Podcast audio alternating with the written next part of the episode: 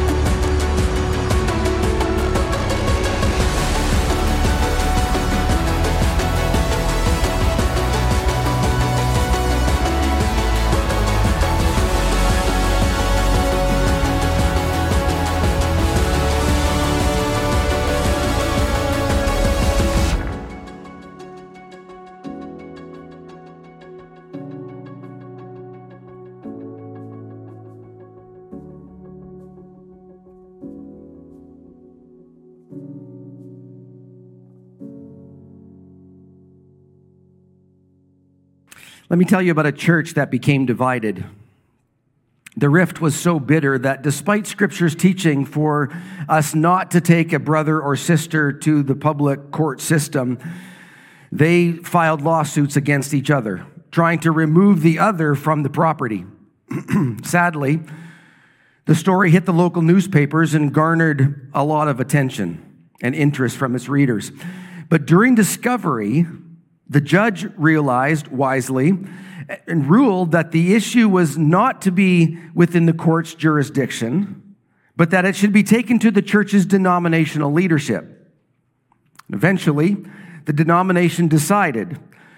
They awarded real estate and the properties to one side. The other side, that lost, withdrew and formed another church down the road. Several months later, it was reported in the news, and I don't know why they had to do this in the news, that the denomination had traced the trouble back to its source. And get this the trouble began when at a church dinner, an elder had been served a smaller slice of ham than an eight year old girl beside him. That's true story. Sad. Now, before we become too quick to judge,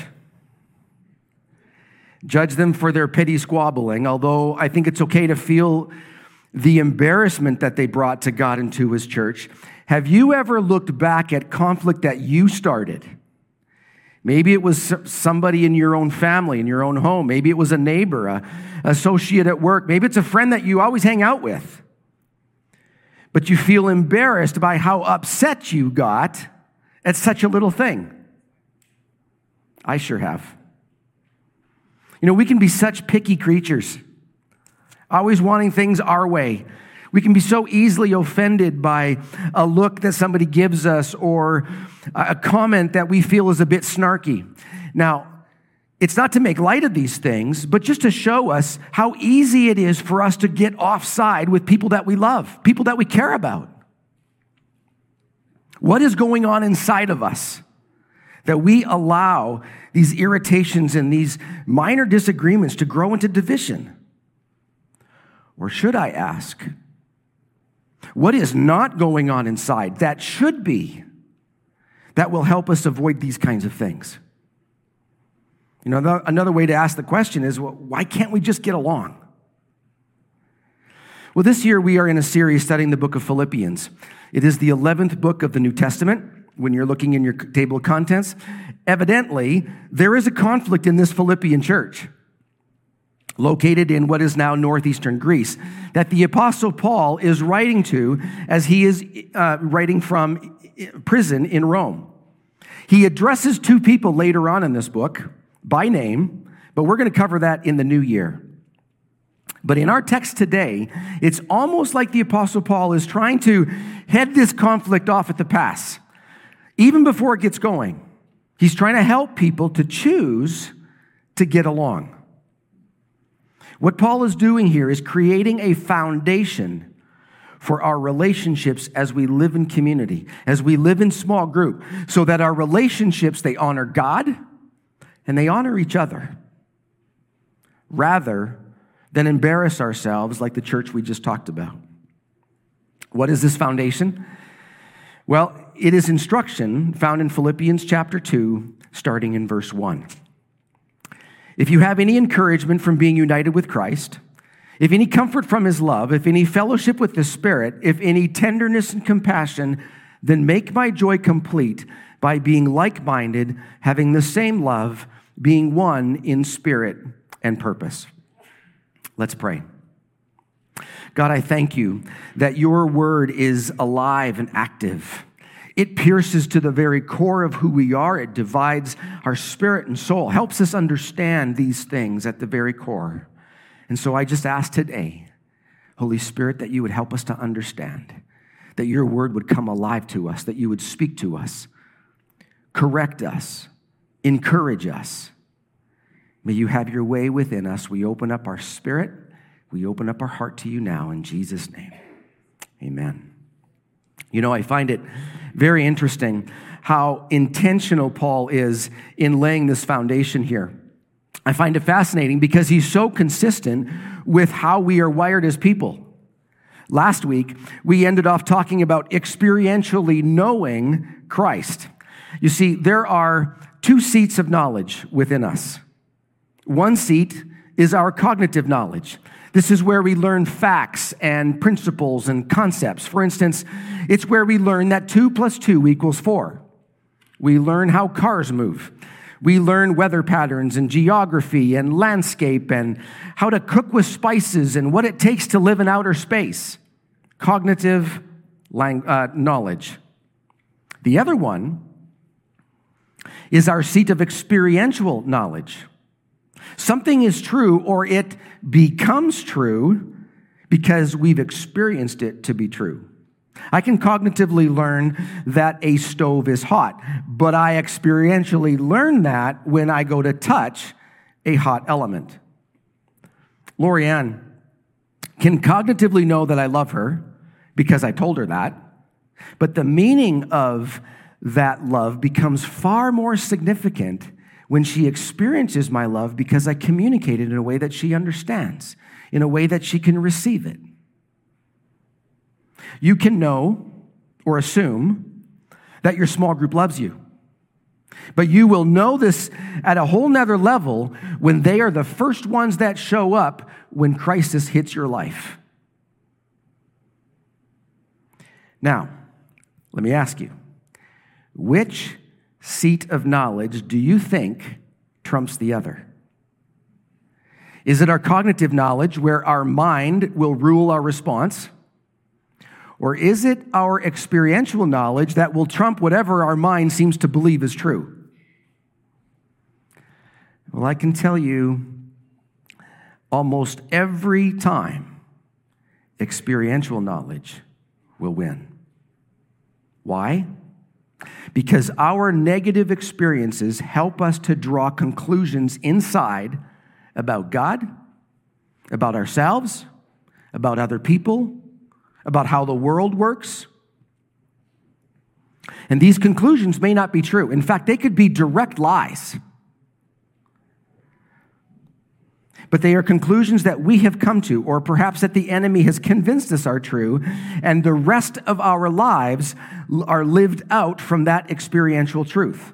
Often, no matter what people say or how much counseling we have received. Here's an example. The level of rejection and unworthiness that I felt, and I shared some of that last week, created such an emptiness within me that it didn't matter how many awards I, I achieved when I was growing up. It didn't matter how many pats on the back I would receive from the people around me. You could not convince me that I was worth much. I believed it at the very core of who I was. I am worthless. Well, these are called lies in our belief system, and they tend to rule our life. You know, I've worked with many people who struggle with these things. I have struggled with other lies in my belief system that have hurt my relationships with others. It's hurt my relationship with God in significant ways. And from what I have seen, the only way out is to go back to that memory where that lie was seeded into our experiential knowledge Allow Jesus into that memory to bring his truth, his presence into those moments, and then healing. Healing from the hurts and freedom from the bondage of that lie can occur. You see, experiential knowing, both good and bad, until there's healing, cannot easily be overcome or taken away from us.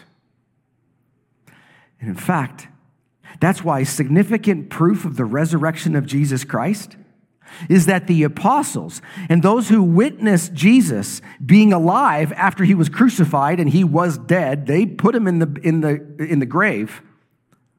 They give their lives for that truth. They not only knew it to be true in their mind, they knew it to be true because they experienced his presence with them. This is not in PowerPoint, but 1 John chapter 1 verse 1 and 2. We proclaim you to the one who ex- we proclaim to you the one who existed from the beginning, whom we have catch this, we have heard and we have seen. We saw him with our own eyes and we touched him with our hands. He is the word of life. This one who is life itself was revealed to us and we have seen him. And now we testify and we proclaim to you that he is the one who is eternal life. He was with the Father, and then he was revealed to us. That's why Christians around the world for 2,000 years have given their lives for trusting in Jesus Christ. Because their faith is not just cognitive. It's not just based on facts that they know about Jesus Christ to be true. It is true because they have experienced God to be real and Jesus Christ to be true. They have experienced the love of God. They have experienced the truth about who Jesus is in their heart, in their emotions. And that truth cannot easily be taken away. That's what Paul is getting at here in this text.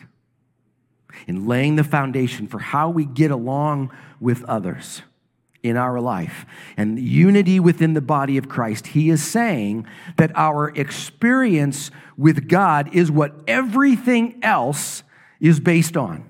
Everything in our relationship. Our experience with God forms the footings, it's the foundation to our experience of joy that is so, so uh, found in Philippians and our ability to get along with others.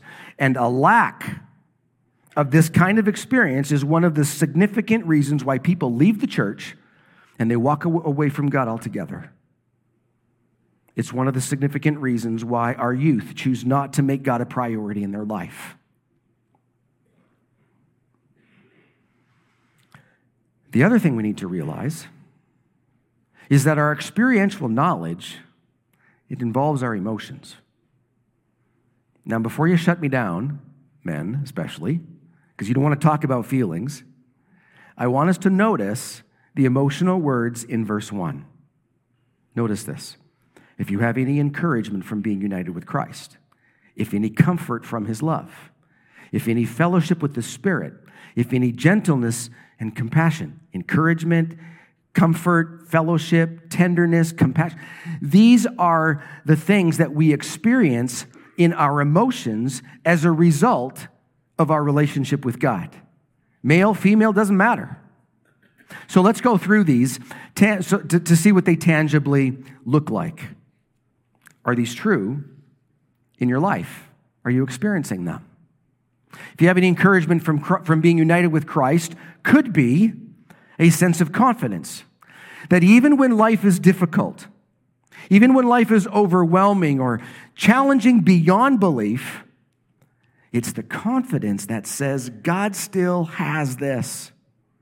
God still has me, even though I don't understand. Encouragement from being united with Christ could be a sense of peace when we're facing uncertainty.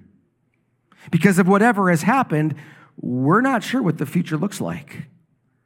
Will we be safe? How will I make our expenses this last month that we just heard from Barry? Pay those bills. Will our spouse leave us? Will our kids ever come back to Christ? You know, maybe it looks like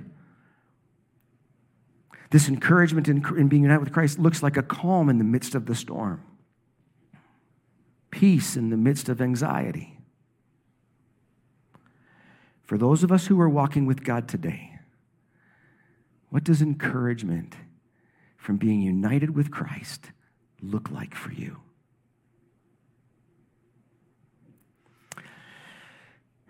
If any comfort from his love.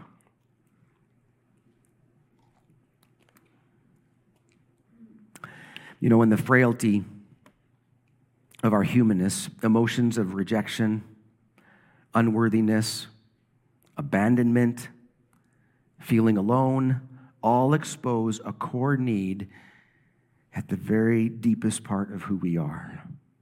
A significant part of our identity and how we view ourselves is based, is dependent on whether we feel loved or not. That experience that I told you about last week had a profound effect of comfort to my spirit and to my soul. That's what experiencing the love of our Heavenly Father does to us inside. Did we feel cherished as a child growing up in our home?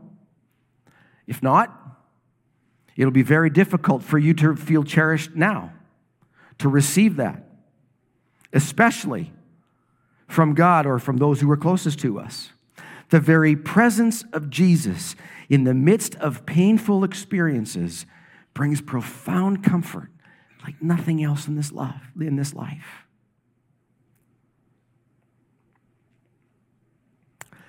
If any fellowship with the Spirit. Have you ever been in a challenging experience where you feel like you were thrown into the deep end? You are in over your head and you don't know what you're going to do? Well, that's a good time to trust in the Holy Spirit. That's when we need Him. When we don't have what it takes in ourselves.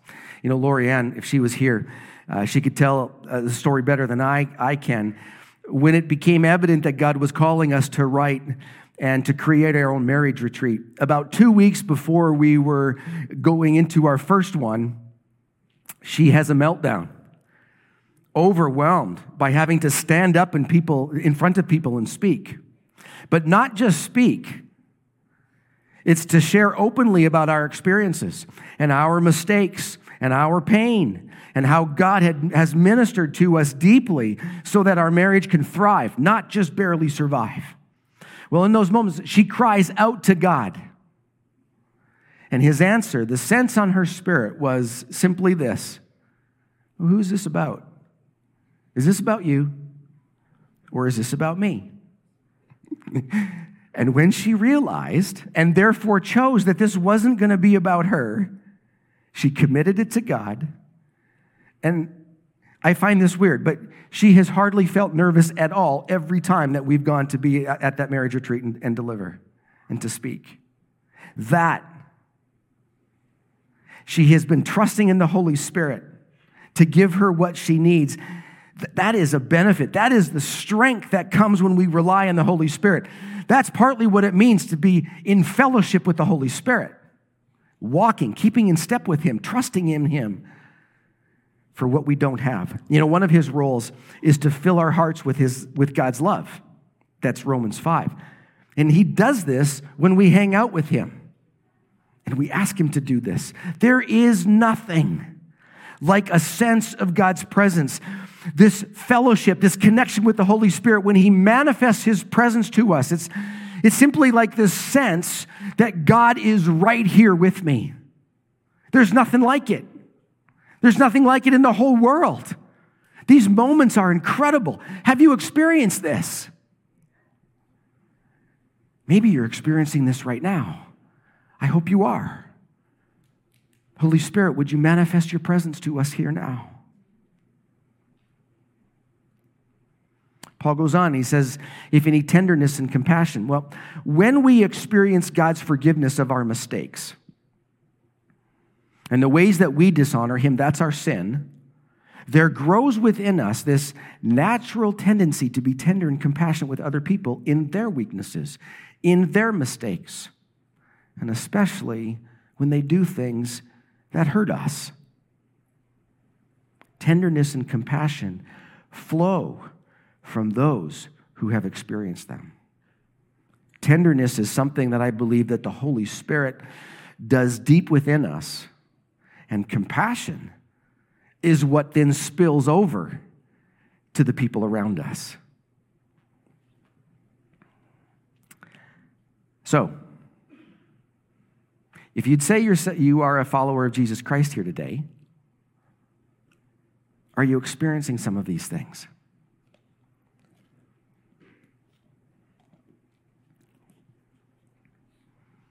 If you could maybe put the verse back up there, verse 1. You know, the fact that Paul uses if at each of those, at the beginning of those phrases, those questions, is not questioning whether they are actually experiencing these things. It's like a rhetorical question, assuming that this is a natural reality in their relationship with God. It would be like him saying, Well, of course, these things are a part of your experience with God, so therefore, if you would say that you are a follower of Jesus Christ here today, and these things are not a part of your experience, your experience with God, then maybe you need to ask yourself some very serious questions. Have you actually surrendered your life to Jesus Christ? Have you actually made that decision to say, Jesus, no matter what, I want you to be the boss and the Lord and the leader of my life? Do you sense the Holy Spirit who comes and lives inside of us when we surrender our life? Maybe another question is what is hindering you from experiencing His love and His comfort, His presence? Can I encourage you? Talk to your small group about these things. Explore these things. Ask them to pray for you.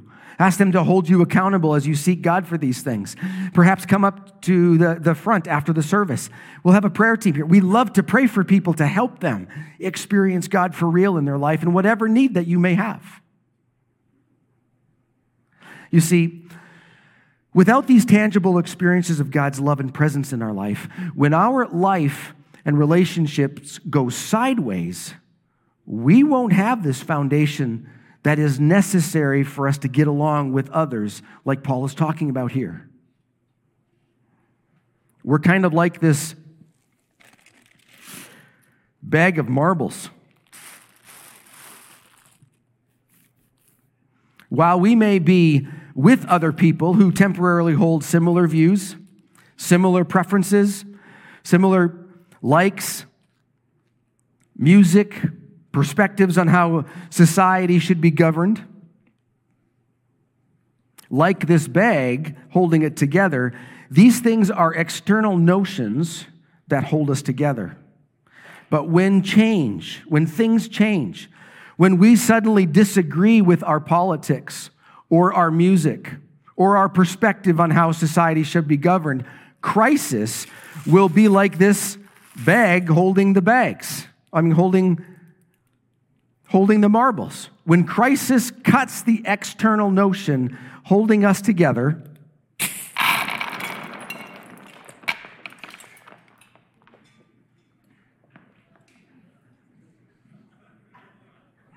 there's nothing holding us together. We just bounce off the floor and we go in our separate directions. Independent, fragmented, alone, disenfranchised, like everybody else in the world. There's no glue. There's no cohesiveness that's holding us together. Why is this so important? Because our experience inspires us to be like minded. Verse 2.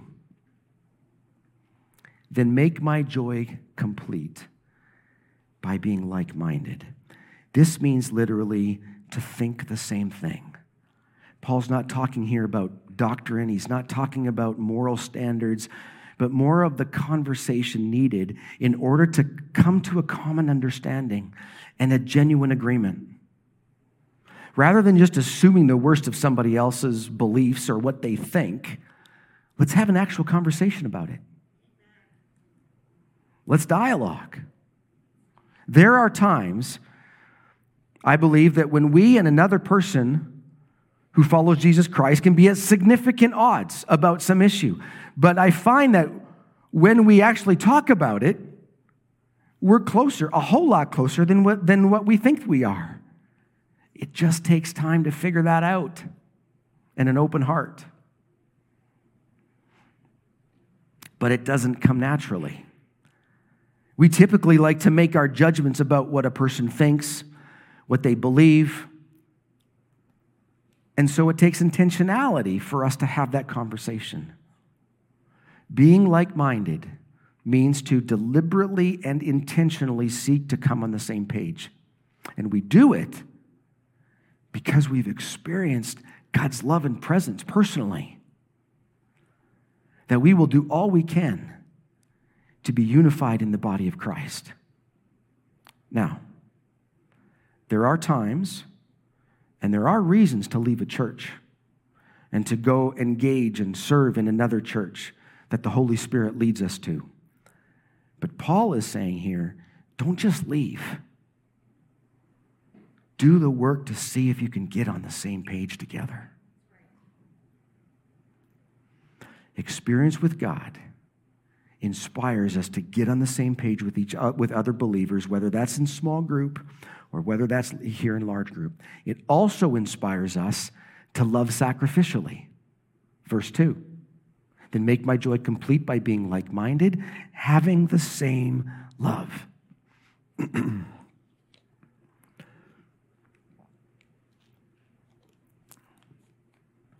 It's interesting here that Paul does not use the Greek word phileo here. Phileo is an affectionate, brotherly love type of love. Instead, he uses the Greek word agape, which is the sacrificial, the self giving love that God expresses to us. I find it interesting because Paul is not expecting us to like everybody the same. That's just not possible. I think if you're honest, it's not possible. You don't do that. We, it just, it, it's not the way it works. But he does call us to sacrificially express love to others, no matter who they are. No matter how much we like them or not. No matter how much they irritate us, annoy us. No matter whether we agree on that, with them on politics or on health issues or on style of music or a sense of humor. One area this relates directly to is our openness to new people in our life. Are we not just open to, but are we actively looking for new people to join our small group? Are we open to getting to know the neighbors who just moved down the street? Will we make room in our life for new people that God is bringing into our life? that He wants us to love? Or will we simply gravitate towards our little clique, those friends we feel so comfortable with, and leave it at that? What we've experienced, Lorianne and I, and we've heard from many others, is that Calvary is a very warm and welcoming church. Lorianne and I are very grateful for this. We are so grateful for how you have embraced us. And I hear it from many others who are new within this last year of how they feel welcome and they feel embraced as well. But here's our challenge Are we just going to leave it there? Or are we actually going to invite people into our life, into community, doing life together with us? Will we create a small group so that more people can connect into community with us? Or will we simply feel comfortable with those that we already know? We'll be cordial with those who are new around us, but we're not going to let it go any farther than that. And can I speak about our weekend services for a minute? If you have been here two weeks, so like last week and this week, you're no longer new. You're one of us. You may not know the person sitting next to you, whether they have been here for 40 years or maybe this is their first time. Are you going to reach a hand and meet them? Start up a conversation and see what God does. What would it look like for you be, to begin to invest in other people and ask God who He wants you to reach, who He wants you to do community with, who He wants you to invest into creating a small group? Just create it from scratch. Neither of you in a small group. Well, let's just do this. And we will invest the time to equip your group to be the church. Let's love sacrificially, making the choice to seek the welfare of others who may be looking to connect into community and invite people into our lives. You've done it for us, Lorianne and I. Let's keep doing it for others around us. Thirdly, our experience with God inspires us to be one in spirit and purpose. Verse 2 then make my joy complete by being like minded, having the same love, being one in spirit and person. United in spirit literally means to be one souled, as if we have the same soul, the same values, the same purpose and direction. I don't know if you've had this experience, but whenever I've traveled throughout the world, to other countries, I meet other followers of Jesus Christ. And when I do, there is this immediate bond that happens between us.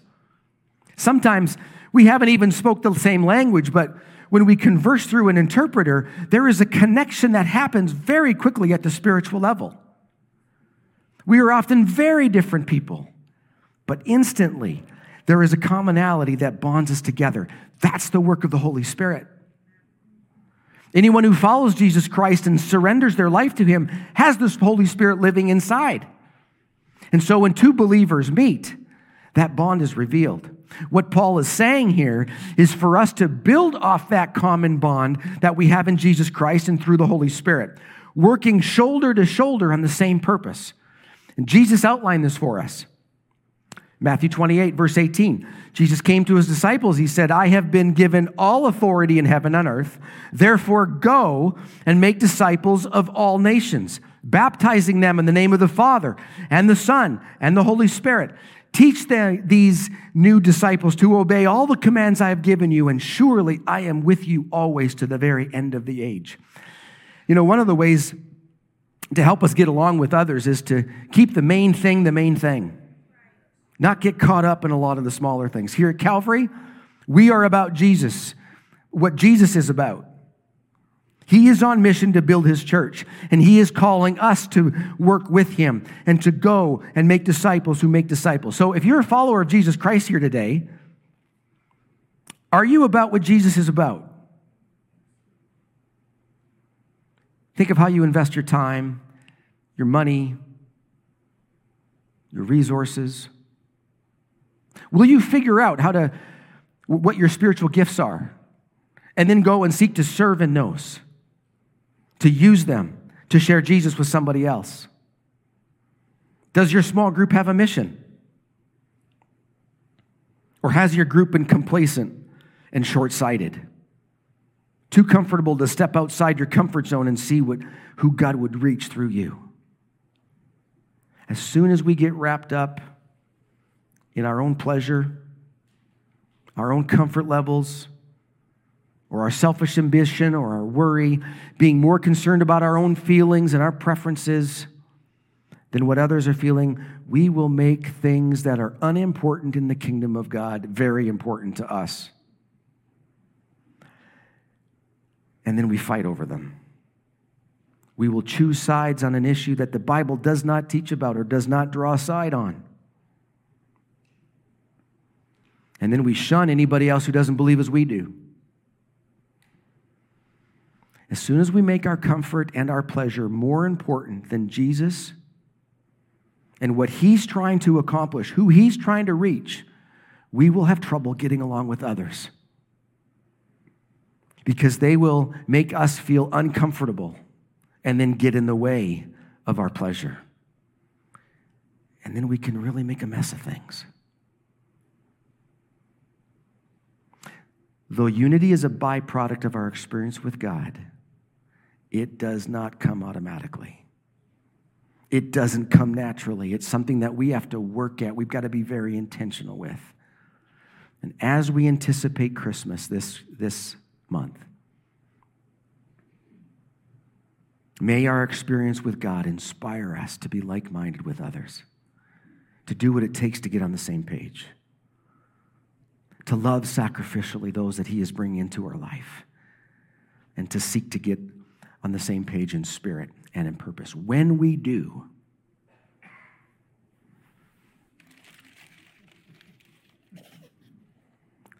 when we do, it's a lot like this magnet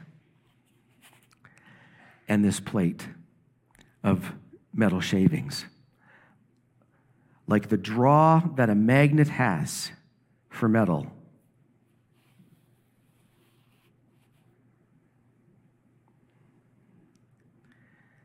That's the role of the Holy Spirit in our life. That's what God is intended to do, the Holy Spirit's intended to do amongst us.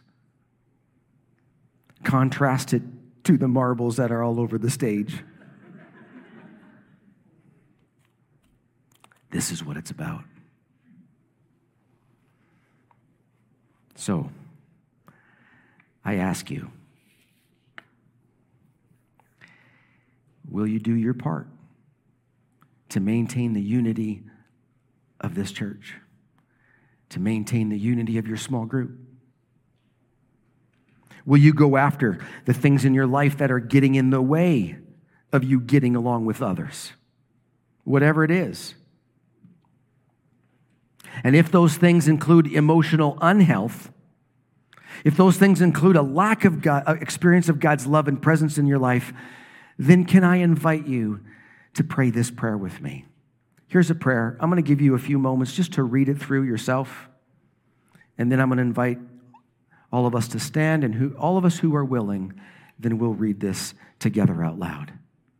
Let's take a few minutes just to read this.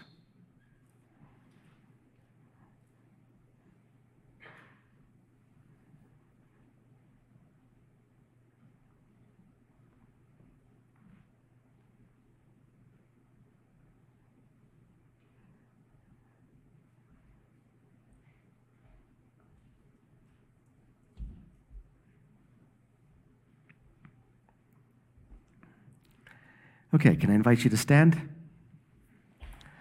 If you aren't ready to do this, you don't have to. If you don't feel comfortable with this, please don't. But if this is the determination in your own heart, you want to grow in these things, then I invite you, let's read this together. Here we go.